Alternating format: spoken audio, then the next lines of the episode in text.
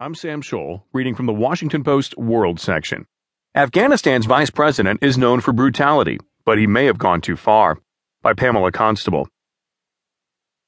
For 30 years, General Abdurrashid Dostum has reigned as northern Afghanistan's untouchable warrior king.